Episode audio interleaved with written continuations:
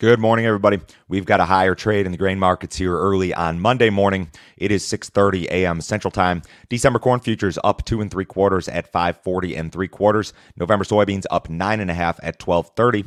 December Chicago wheat up eight and a half at 764 and a half. December Kansas City wheat up six and three quarters at 780 and three quarters. December spring wheat up seven and a half at 1020 and a half. Sorry guys, I sound terrible this morning. I've got some kind of head cold or something going on. But in any case, uh, if you are listening on the podcast, uh, leave me a rating or review if you have not already. If you're watching on YouTube, uh, hit the like button, subscribe to this channel, help me to grow this thing. If you need some additional assistance from me, go to my website. It is www.standardgrain.com.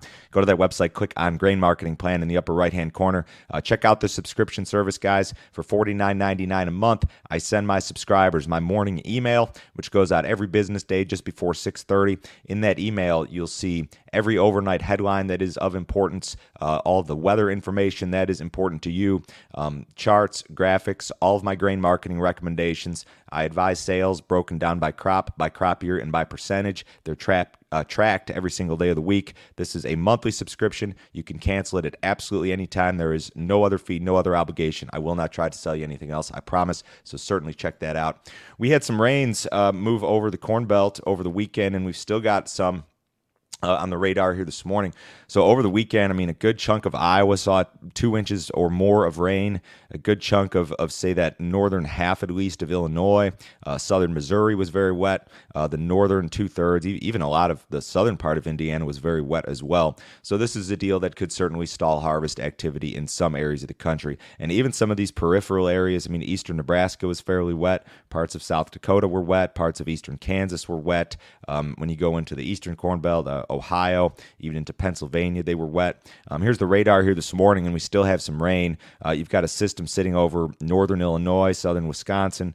Um, you've got some sitting over uh, parts of Indiana, Michigan, and then this kind of wide band that goes all the way up from um, say Mississippi through uh, Middle Tennessee. It's raining in my neighborhood this morning. Uh, Kentucky up through um, Indiana. So fairly wet here. Could harvest activity be stalled a little bit? Yeah, it could be, but we're moving ahead of schedule in terms of corn and soybean harvest.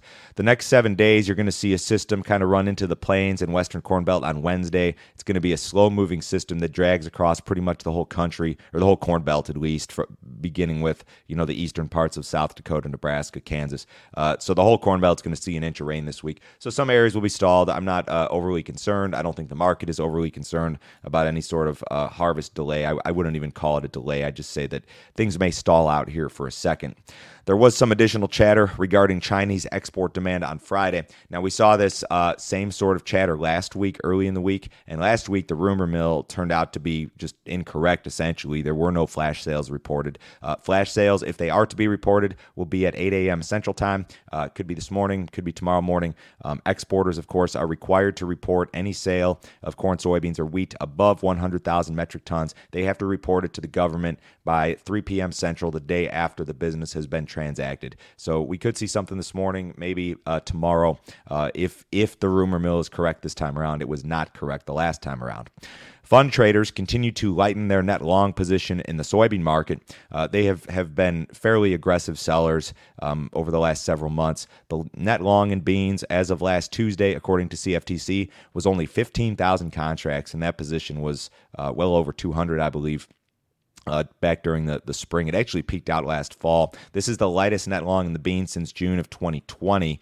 Now, you look at the bean situation on paper, and uh, the supply and demand situation domestically, at least, is loosening up. I mean, USDA was projecting for this marketing year, a U.S. carryout like sub 200 million bushels, and now that number's well above 300, probably on its way to something above 400 because of the slow pace of export sales, which I have discussed at length here.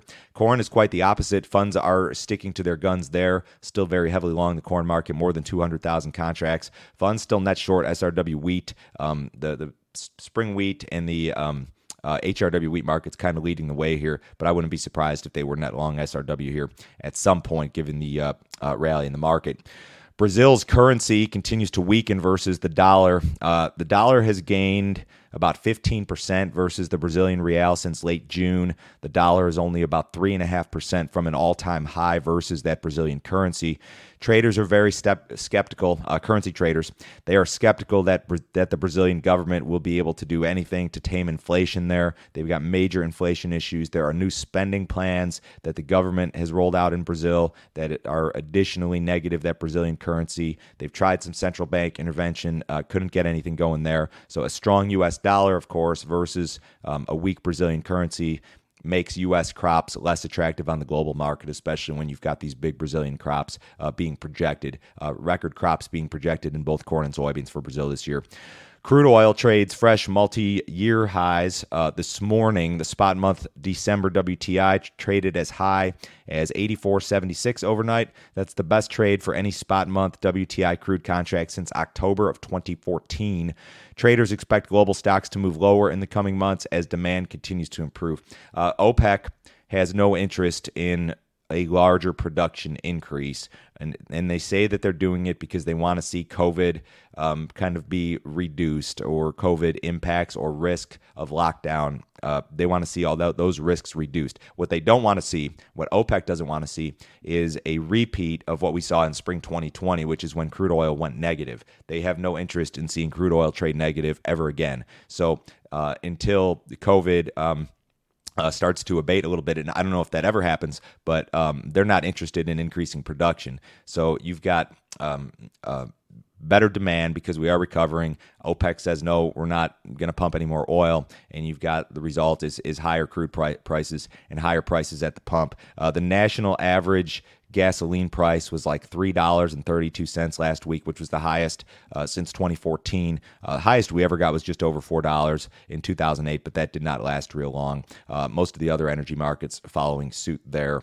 Uh, remember, guys, uh, Friday is first notice day for November soybean futures. So if you have any remaining positions there, make sure you take a look. Uh, report schedule pretty normal this week. Export inspections this morning, crop progress after the close, ethanol Wednesday, export sales Thursday morning.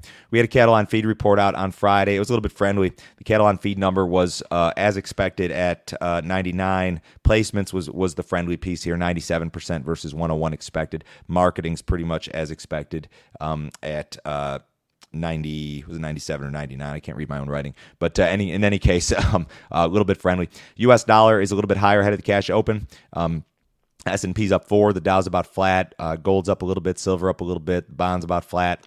Uh, crude oil is up 96 cents at 84.72 in that December WTI. Very strong. Everybody have a great day today. I'll talk to you guys same time tomorrow.